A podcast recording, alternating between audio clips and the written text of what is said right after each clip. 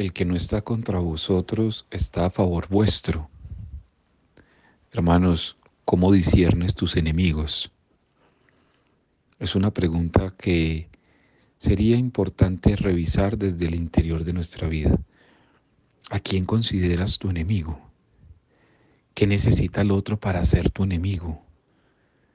¿Por qué hay enemigos? Porque te llevan la contraria, porque te hacen daño, porque en realidad están en contra de tu dignidad, porque no hacen lo que tú deseas. ¿Qué hace que despiertes enemigos en los demás? ¿Qué suscita en tu corazón que pienses que tienes enemigos o que tú eres enemigo de alguien? Todo esto merece entonces un discernimiento espiritual y humano.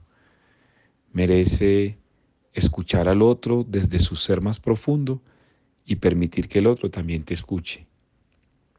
Jesús hoy nos está invitando a que recordemos que no hay enemigos. Ustedes son mis amigos si hacéis lo que yo os mando. La clave entonces, mis hermanos, del creyente para no tener enemigos, enemigos en su vida, y tampoco ser enemigo de nadie, es hacer lo que manda Jesús. ¿Por qué? Porque si hacemos lo que Él nos manda, ustedes son mis amigos.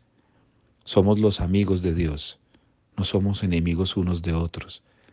Discierne por qué tienes enemigos y recuerda que hay momentos de la vida donde es mejor hacer amigos que seguir cultivando enemigos a lo largo de la vida. Que el Señor te dé su paz.